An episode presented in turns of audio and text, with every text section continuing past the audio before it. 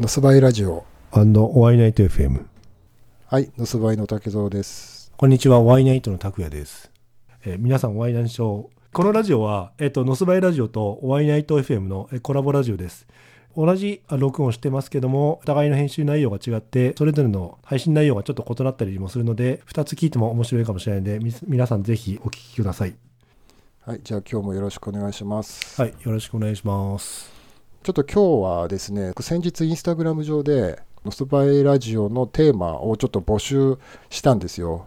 ええうん、そしたら結構ね、リスナーの方からすごいたくさん応応募というか、うん、このテーマでお願いしますっていうのを、あのうんいただきまして、はいうん嬉しいですねごそう、ありがとうございます。で、まあ、なるべくね、あの多くの方のご意見を紹介できたらと思ってるんですけど、まあ、全部、はいはい。あのい一気に全部っていうのはちょっと無理なんで、今日何個かかいつまんで、そのテーマについて話そうかなと思ってます。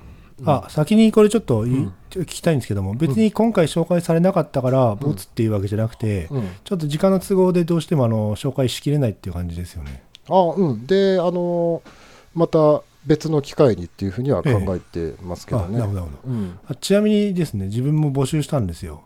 あもうはい。今困ってることをなんか、そのバイクでに乗ってて、うん。一番困ったことを教えてくださいって言ったら、うん。まあ誰からも来なかった。そうなんだ。っていうちょっと悲しい情報、お知らせでした。あ,、あはいはい。でも、うん。なんかね、自分のフォロワーさんで、うん。いつも楽しみに聞いてますっていう言ってくれた人が初めて DM でうん。なんか、はい。あの聞いてますって。聞いてまあのね、なんだろう。ちょっと DM のコメント読み上げると、うんおお酒飲みながらやってんですかって聞かれたんですよ。うん。で自分は全くの素ですって言ったら、うん。毎回何事も分真面目に分析されててうん。尊敬しますって。でも酒飲んでると思われてるんじゃないのでも。でもねなんかあの毎回なんか応援してくれてて、えっとそのちなみに名前お名前がうん。和夫さん？和夫さんっていう方があの、はい。ちょっとコメントくれてます、ええありがとうございます。ああその方あれかもしれないですね。のそばいにもコメントも送れよくいただく方かもしれないですね。なるほどなるほど、うん、え、え、そばにくれるよりくここっちに？え？ください。あ、いやなんでもないです。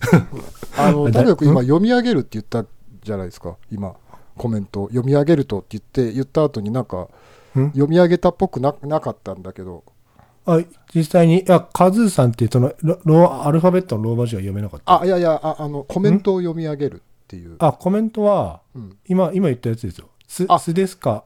なんか飲みながらやってんじゃないですかって言われて、うん自分が ES です、全くの素ですって言ったんですよ。ああそそっか、そのまま今読み上げたのがそれだったのか。あそうですねごめんなさい、失礼しました。はいはい。いや、すみません。ちょっといや国語、国語レベルが2で自分、あのー音あ、もう読がすごい苦手だった。あ、そうですか。そういうの。は ひでえ。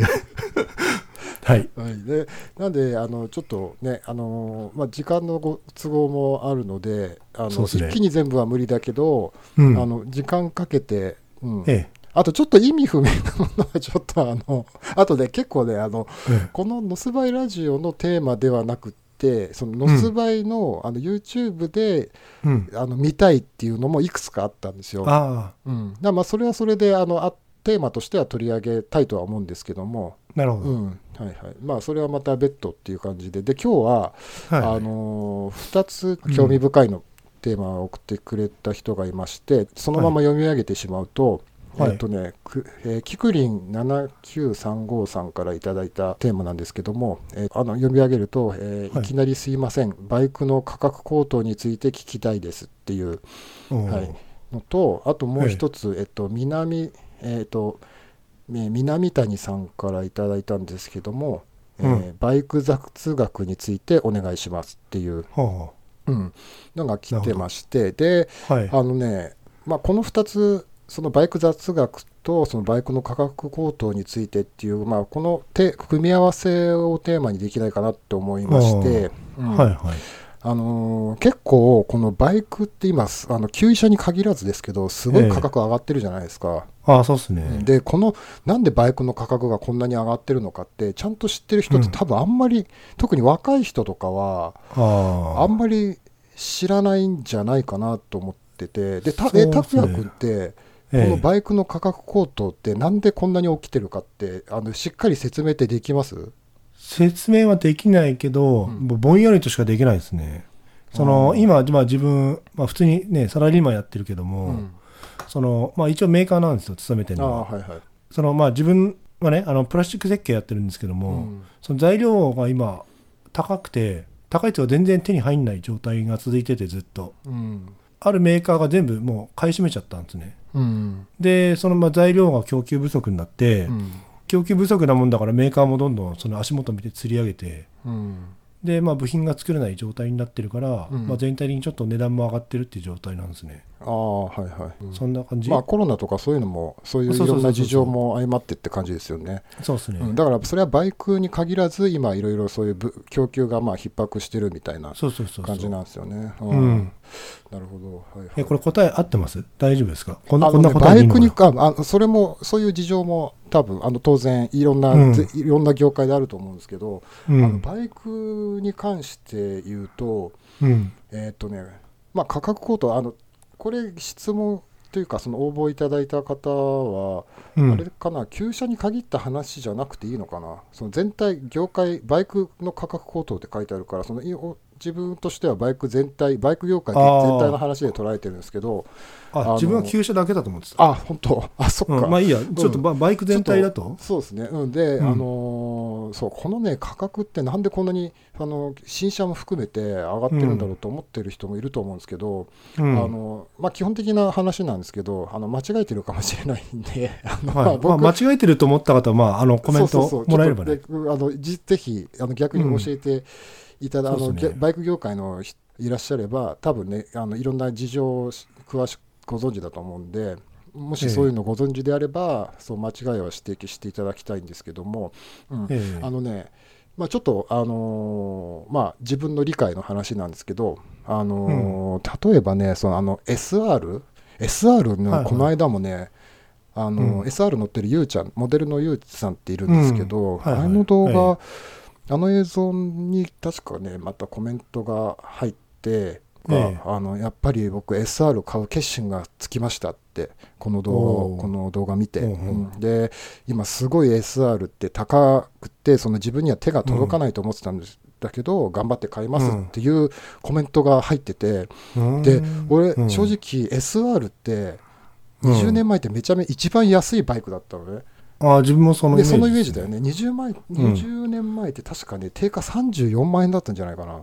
あそうっすね、うん。そんなもんじでゃな大体自分の中でバイクって50万はするっていう頭で、うんうん。ね、感覚的に思ってたんだけど定価で34万円だ、4万だからだいぶ安かったんうんで,、うん。でえそんなに高いんだと思って、今見てみたらあの、ね、当時の価格希望小売価格かちょっと分かんないんだけど、うんあの55万円まで上がってるんですよね。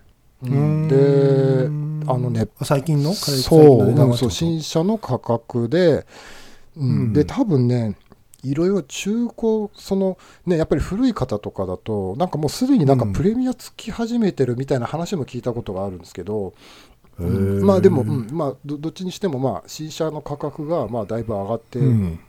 ますと、うん。でうん。あのねまあ、ちょっと SR ちょっとあの例に挙げましたけど多分他の車種もいろいろね、あのもう平均的にすごい上がってると思うんですけどこれなんでこんなに上がってるのかっていうと、その理由、うん。あの大きく分けると2つあってそのまず1つうん。はその販売台数が減ってるじゃないですか。減ってる。でこれ減るとどうしても、か販売あのなんあの価格ってあ販売上がっちゃ単価ねうんですよね。あそうっすね。あ、うん。そうこの理屈って若い人とか、うん。特に学生の人って全然わかんないと思うんあだけど確かに確かに。そうそう。でそう自分はもうね社会人になっててこう、ね、会社の中で働いていろいろこうなんかあの、うん。なんかげんげ材料費とかね工数とかいう話をうん。してるからわかるんだけど、多分しわかんない人もいると思うんですけどなのでちょっとお話をしてみようかなと思ってるんですけど、そのはいはい。そうそうあのなんでバイクのその販売台数というか需要が減ると生産するそのあのうん価格が上がるかっていうと、そのうん。バイクの生産、ね、需要が減ると、うん。ね当然バイクの生産する台数が減るじゃないですか。減る減る。うん。で、うん。まあああいうね物をその量産する時って、ね、工場で作るんですよね。そうですね。でまあ、うん。当然、ね、手作りするわけじゃなくてあの、うん。まあ、量産自動で量産しますと。そうですね。で物を量産する時って 必ず金型っていうのがあってここの辺知らない人結構多いと思うんですけど、うん。あ知ってるか？俺よわかどどうかな？どうか自分はその全くその業界だからねね、そうだよね、うん。うん。あのまあ、手作りするんであれば、まあ、当然手で作るんだけどその手作りではないので、その金型っていう型を作ってそこのうん。その金型に型に部品の材料を流し込んでそのエンジンとかキャブレターとかのその部品を作るんですよね、うん。これあ合ってますよね。そうですね。ん。合ってますうん合ってます。でこの金型を作る費用って猛烈に高いんですよね。高いですね。ああのね例えばイメージで言うとそうだな。なんかないかな。なんか簡単なプラスチック製品とかあるじゃないですか。ただ四角とかうん。さ丸とかあれでも100万はするんですよ俺ねそうそう。あの僕ね昔ねプラズマテレビの中に入ってるその電気回路の基板うん。の設計をやってたんですけど、その中に入ってるそのちっちゃい基板あのまあ片手で全片手に乗る程度の基板にもやっぱり金型っていうのが必要で、それもやっぱりね、数100万はかかってたんじゃないかなっていう記憶は。金型で100万って安い方なんですよね、数百万だったかも、200万とかだったかまあでも500万、うん。600万はかかってなかったと思うんだけど、まあでもうん。100万単位でかかってて、うん。で、うん。そう、あのーだから、そのエンジンみたいな、すごい精度も、あれってももろにね、すごい精度も求められるし、しかもでかいしっうん。ていう。ああいう金型っていくらぐらいするんだろうね、一個一個のまあ当然部品ごとに分かれてる、想像つかない。1000万くらいするんじゃないですか、1000万、2000万じゃ効かないような気がするけ聞かないかな。ちょっとそれバイク業界の人に聞かないわかんないけど。でもあれしかも砂型でやってるんですかね。あ砂型じゃないのか今あは。あ、分かんない。でもなんかその型とか考えると高いですよ。あれあれは相当、うん。で俺ね、うん。あの僕あのプラズマテレビで今さっきうん。そので基板その電気の基板の話したんですけど、あの本当に、うん。あのなんだろうもうちょっと大きめのメカ部品の、うんうん。まあ、ちょっとした大物、まあ、大物って言ってもバイクに比あべたら。外観ボディとかね、ああそうそうそうそう、うん。うんうん、そういうメカ部品ででバイクに比べたら全然小さいし、多分精度もそこまで求められるもんじゃないと思うんですけどそれでもね、うん。1000万円以上全然かかってたから、あまあそうですね。1個の型でね。そうですね。んだから、うんああいうシリンダーヘッドみたいなやつって、億単位でかかるんじゃないのかなって思うんだけど、違うかな？僕はいかないと思うけどなあれ。うん。うん。そっかそっか。まあけ結構でもそれなりの額は100万200万でできるような多分額じゃないですねよ、ね。多分ね、1000万単位のおまあ金が必要、まあ、費用かかるんじゃないかなと思うんですけど、でそれが一個一個の、ね、部品、そのうん。部品単位でかかってくるわけですよね。そうですね、だから、ものすごい金額が、その部品の型を起こすのに、うん。ものすごいね、お金が必要になるわけですよね。そうそうそう。あとねちょっと一つ付け加えて言うと、その型作って部品のまあ要は液体金属みたいなうん。ね、やつ流すんですけども、そのじゃあ流して、ね、いきなり型が金型作って、じゃあ流してはいできましたじゃなくて、うん。その金型作った後に、要はあのその機械にセットしなくちゃいけないんですよね、うんで機械にセットするのってまあ結構時間がかかって、うん。下手したら丸1日とかで半日とか余裕でかかっちゃって、でそこからまたその試作、うん。まあ、テストみたいな感じで打ち込むんですけども、それもなんかあのただねあの金型セットできたらやったじゃなくて、うんその部品がちゃんと打てるかどうかっていう、まあ、し仕打ちみたいなのするんですよああ、まあ、それはそうですよね。ううん。んでそのセッティングとかなんとかって考えると、そのまあ、要は丸1日かかったとしますよね。で今の武藤さんの話に加えて言うと、例えば部品100個しか作りませんでしたってなると、次のあの、まあ、生産もあるから、うん。その金型外さなきゃいけないじゃないですか。うん。でまたでやっぱそのね同じ部品がもう一個必要になったったら、またその金型セットしなくちゃいけない、うん。ね、条件は出てるにしても、うまたそのセット時間がかかるから、うん。要は人件費がかかるんですね。あーその作るだけじゃなくて、そのそれをセットするための人件費と、あとはテスト、それを、まあ、セットしたものに対するテストをする時間もかかるっていう、まあそんな感じなんですか？そうなんですよね。だからねあの一個一個の単価がどうしても上がっちゃうっていうのはうん。否めないですよね。そうですよね。だから、その、うん。まあまあね、そういうセットのお金プラスその金型を起こす費用、まあそそれがまあうん。めちゃめちゃ高いんですけど、もうそれがねうん。まあ、た例えばですけど、まあ、その全部のその1個1台分の部品の金型を起こすのに、うん。まあ、例えばね1 10億円とか多分かかるよねそんぐらいバイクの全然部品の型をもし全部起こしたとしたらああ余余裕だよねきっとね。でうんで、まあ、うん10億円、まあ、ちょっとあの、まあ、計算のために10億仮に10億円かかったとしてそれで、うん。その型をで1万台分の部品を作るとすると、うん。そうん。の1台の1台にかかうん。るその型のねうん。型をランニングコストね。そうそうランニングコストが分かるじゃないですか、でうんそうすると例えばね10万10億円をを1万円1万台で割るから1台あたりの部品をまあ生産するためにその型を生産するのにそのいくらかかるかっていう費用が出てくるんですけど、うん。うん。そうするといくらだ？10億円割る1万だからえっとへ10ー100万？だ100万じゃない。10万円か？わかん10万円、1万円？わかんない。あ10万円だ。10万,、うん 10, 10万円かかることになるのか。で、うんうんそうそう。だから1万台作れば1台あたりにかかる費用は10万円になるんだけどあそれ純粋な部品代として考え品のたわけね。おの型を起こす費用ですけどね。うん、うんでもバイクが売れなくなってるから例えばその20年前は1万台生産してたんだけど今はもう1000台しか売れないから1000台しか生産しませんってなると、うん。その10億円割る1000台になるんですよね。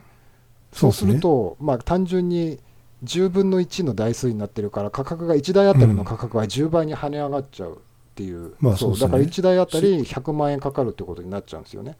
そうですね。だかうん。らその1台分のそのバイク部品を生産するそのコストうがん。その思いっきり効いてくるんですよね、その生産台数に。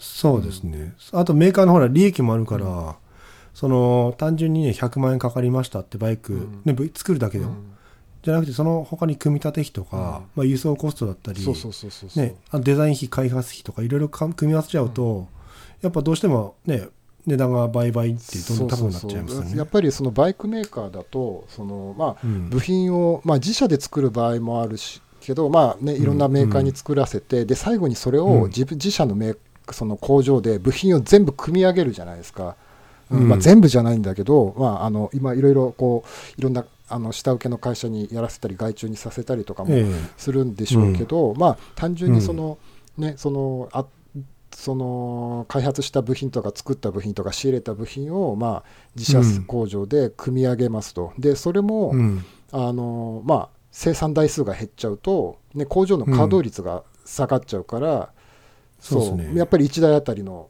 ね、あの生産コストって跳ね上がっちゃうんですよね。上がっちゃうっすね、そうですそう。ね。いやみ、うん確かにみんなの買えばその、ね、バイクの価格自体も下がるけども、あのやっぱねどうしても生産台数が少ないとそうならざるを得ないですよね。うん。そうですよね。で、うん。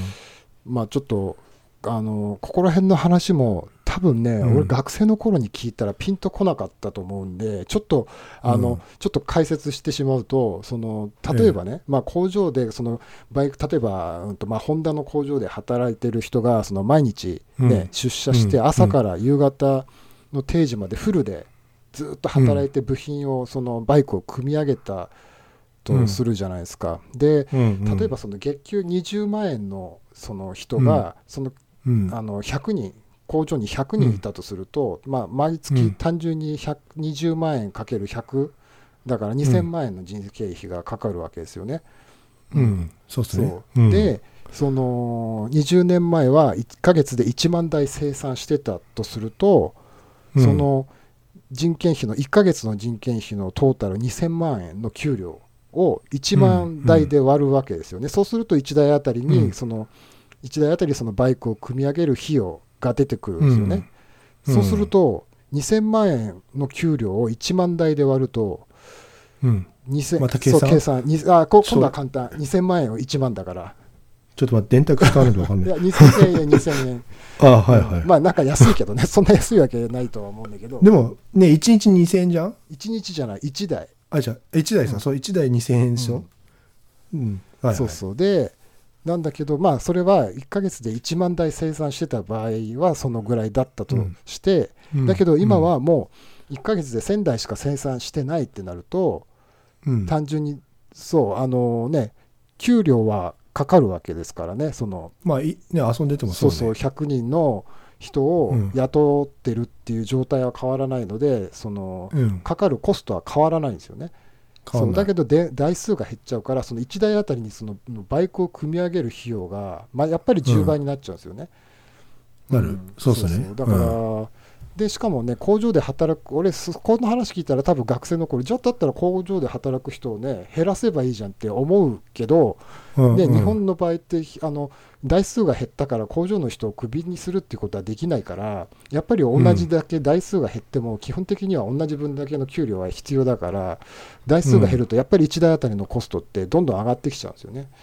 ん。そうですね。だから、うん。まあこんな感じでその生産台数が減ってくるとやっぱり価格が、うんあのーそう上がってきちゃうっていう事情があのね。あるんですよね。で結構こういうあの価格が上がる上がってる販売価格がた高くなるってなると、その素人から見るとさ、なんか金儲けに走りやがってみたいに、お あの思うか感じちゃううん。人もいると思うし、俺多分ね昔そう思ってたと思うんだよね、あの価格が上がってるってことはなんか金儲けに走走ってるみたいな、うん。だけどその実際にそのバイク業界に限って言うともう完全に逆なんですよね、もああうそうね。このババイクの価格上昇はもうその価格の分だけもう苦労が乗っかってるみたいな感じだと思いますよねこれね。いやもし、ねそのば生産台数が減ってんのに、じゃあ昔の、ね、同じ金う額ん。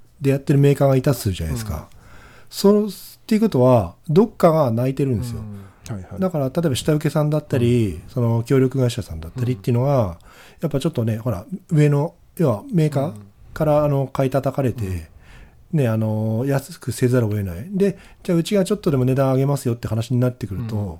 じゃあ他でやりますって話になっちゃうから、ね。でもその人はその人であのなんか安くてもやらざるを得ないっていう変な状況になっちゃって、うん。結構うん。ね、でそう苦しくて。でなんか今のその武藤さんの話の例えば工場のほら人減らせばいいじゃんみたいな話出てくるってかもしれないって言ったじゃないですか、うん。でそうなるとじゃあ工場の人減らしましたって話になってくると、うん。今度自分らの働き口がなくなっちゃうんですね、うん。じゃあその減った分の人数は上等どうするかっていうと、うん。海外に持っていくしかしかないわけですよ、うん。でじゃあ今度海外に持ってくってなると日本のバイク、まあ、バイクにだけで限定しちゃうというと、そのバイクの何？文化だったり、まあ、新しい、ね、その大新車の内容だったりっていうのは、今度日本向けじゃなくて海外向けにどんどんなってくるわけです。ね。うん。うん。ってなると、まあね、どうしても海外から引っ張ってこなきゃいけないし、うん。あのいろんな手間かかるし、うん。最初は人件費安くてもいいんだけども、今度その人たちの技術が上がっちゃったら、うん。給料上げなきゃいけないし、うん。ね、あの結局日本と同じ作ってるのと変わんなくなっちゃって、うん。まあ、結局結果的にはじゃあなんだっていうとバイクの価格を上げざるを得ない、でも上げざるを得ないからまた他に行く、うん。で多分悪循環がどんどん繰り返されていくんでしょうね。うん。うん。だからね、やっぱりあの売れ台数って、まあね、普通にその買う人の,、うん。あの購買能力も上がってればまあいいんでしょうけど、うん。まあそうではないっていうそうですね、のをまあ、考えると、現実そうですね。そうそう。であの、まあ、いあの販売台数っていうのもあるんだけど実際でもね、うん。もっと大きいのがあの、えっと、2つ目のその排ガス、うん。排ガス規制のクリアするためのコストっていうのが、うん、さらにでかいんじゃないのかなって、だってあれバカにならないみたいですよ。いや、バカにならないどころか、多分ね、あの排ガス規制ってもうそもそもね、世界レベルでどんどん厳しくなってるし、あれって法律で定められたものだから、ね、うん。あの絶対に守んないと、もう法律違反ってことになっちゃうから、そうですね、そうですね。でね、年々厳しくなってるから、その去年生産したバイクは販売できるのに、そううんできてたのに、まあ、今年生産したバイクは販売できなくなっちゃうみたいな、うん。そういうもの起きるわけですよね。まあ SR が多分いい例ですよね。よね。うん。だだってあれ78年の設計で、そっか。排ガス規制がクリアできなかったから、最初キャブレターやめて、一回生産中止になったじゃないですか。で、まあ、今度キャブレターからインジェクションにして、排ガス規制はクリアできたけども、結果そのバイクの値段上がり、あのまあね、周りの環境も変わって、今度はじゃあ排ガス規制クリアするためにまた開発かけなきゃいけないってなると、うん。そんな無駄なコストになっちゃうから、うん。じゃあししょうがねえやめようかって話になっちゃう、まあね、ほぼ、うん。ほ大体今、生産中止が終了しちゃってるバイクって、すごいたくさうん。んあるけど、ありますね。ねやっぱりそういう、特に SR は厳しかったんでしょうね、もうああ70年代から設計そのまんま、そうですね。あれだって空冷で単発だし、うん。その空冷っていうのはやっぱ排ガス規制にはちょっと厳しいらしいんですね、よくその辺は詳しくは分かんないけども、うん。だから空冷でやってるバイクメーカーってほぼほぼもういないじゃないですか、みんな水冷に変わっちゃってるし、うんやっぱどうしてもその排ガス規制ってなると、まあねキャブレターやめなくちゃいけないとか、ね、水冷化しなきゃいけないとか、ね挙句今度電気自動車にしなきゃいけないとか、まあどんどんどんどん今厳しくなっていっちゃいますよね。そうですよね、そうそうそう。うん。で、まあ、そういう事情がありつつも、結構ね、うん。あの自分のそのノスバイの YouTube のコメントとかで、結構多いのが、あの旧車をなんでそのまま布告しないんでしょうって、旧車が、ね、バイク売れないって言うけど、あのね Z とかすごい人気じゃない？そうだから、だったら、そのまんま、あのうん。復刻してそのまんまの形で出せばいいじゃんって、なんでやらないんだろうっていうコメントが、まあ、いくつかあって、で、実際ね、これね、あの学生の時ね、あの俺、同じこと思ってたのね。え、なんでだろうって、あの昔、学生の時4フォアがすごい人気だからって復刻しますって言って、全然違う形で出た時に、え、なんでそのまま出さないんだろうって。うん。あー。まあ、当時の事情はよくわかんないけど、あの多分ね、Z の話、今出しましたけど、あんだけね、ふあのすごい人気だし、で Z900RS っていう、まあ、復刻版みではないんだけど、あのまあ、あの Z, Z シリーズの、うんまあ、復刻版みたいなコンセプトで出たんですけど、やっぱり形全然違うんですよね。多分俺はすごいあれね、かっこいいと思う思ったんですけど、うんでも多分、うんあの復刻っていう言葉を聞いた人にとっては、うんえなんでそのまま出さないのって思ったと思うんですよ。よね。うん、だけど、まあ、今、拓也君が言った、ね、その排ガス規制でその設計を変えなきゃいけないって言ったっていう、うんまあ、事情がそのまま出てくるんですけど、ね、その40年前とか50年前の設計をそのまま、ね、採用するっていうのは、うんうんまあ、まず規制の話があるんで、絶対、まあ、ほぼ無理ですよね。ん。そうですね。でそうそう、まあ、排ガス規制を全くクリアできないバイクが出来上がってしまうんで、あのまあ、そのままはあの作れないと。でもし、もしね、頑張ってうん。頑張ってクリアできたとしても、まあ、まずうん。まずできないんですけど、できたとしても、そのバイクって、そのバイクメーカーだけじゃなくて、その部品メーカーからも大量に部品仕入れてますよね。うん。そうですね。で40年前とか50年前のメーカーって、まあね、倒産してもう存在しないっていうこともあるし、そのそうだね。うん。会社は作ってる会社は存続してるんだけどもうその部品はええディスコン、あディスコンっていうあのその生産をやめてますっていう意味なんですけどそのうん。もう生産してませんっていうのも山ほどうんあるんですよね。そうっすね。ん。だからその、ひうん。ああいうバイクとかって一つでも部品がなければもう作れないってことになるからあの、うん。新規で部品を作り直すってことになるんですよね。そうですね。ん。で比較的小さな部品って、まあ、いろんな車種であの共用してたりとかするから、そのせさっき言った型を起こす、それ用に型を起こす必要がなかったりはするんだけど、なんか、うん。そういう復刻のために存在しない部品を作るってなったら、もう一個一個型を起こさなきゃいけないことになるんですよね。まあそうっすね。ん。そうするとまた、そのふふ普段普段っていうかふ通常であればその型を起こす必要のない部品の全部を型を起こさなきゃいけないみたいな話になっちゃったりとかすると、もうほぼ作れないですよね、もうね。そうですね、あともう一個つ加えて言うと、その例えば、まあ、全く同じデザインで売ったとするじゃないですか、まあ、エンジンは今のエンジン使ったとしてもね、そうすると会社が儲かんないんですってあの自分ちょっとあるメーカーにいた時に、そのまあ外観は同じで中身だけ変えて売ればいいじゃないですかって言ったんですよ。その方が効率的だし、あのね、お客さんも喜ぶだろうし、うん。みたいな話したら、それだと、あの全然会社儲かんねえんだよって言われたんですよ、ななんで？ああの結局はねその全く外観が同じってなると、その例えばですよ、うん。あのデザイナー部が止まるじゃないですか。で外観を設計することないから設計部隊も止まるじゃないですか会社としてみんな周りで、ほらあの動かさ動か動かして働いてもらわなきゃいけないのに、どっかが休んじゃう部署が出てくると、うん。会社にとってはマイナスだから、うん。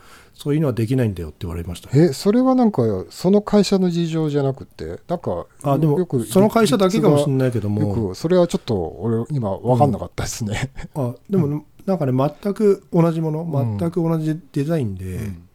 じゃあ中身だけ変えてあの出しましたっていうのを。えやるようちの会社とか。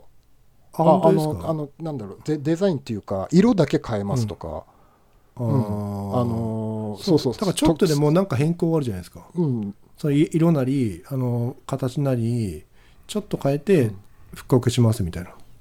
全く100ああ100%の全部がデザインとかは全く同じで色だけを変えますっていうスペシャルエディションああそそうですよね。だからい色変えたもやっぱ変更の一つじゃないですか。中身が違うわけでしょ？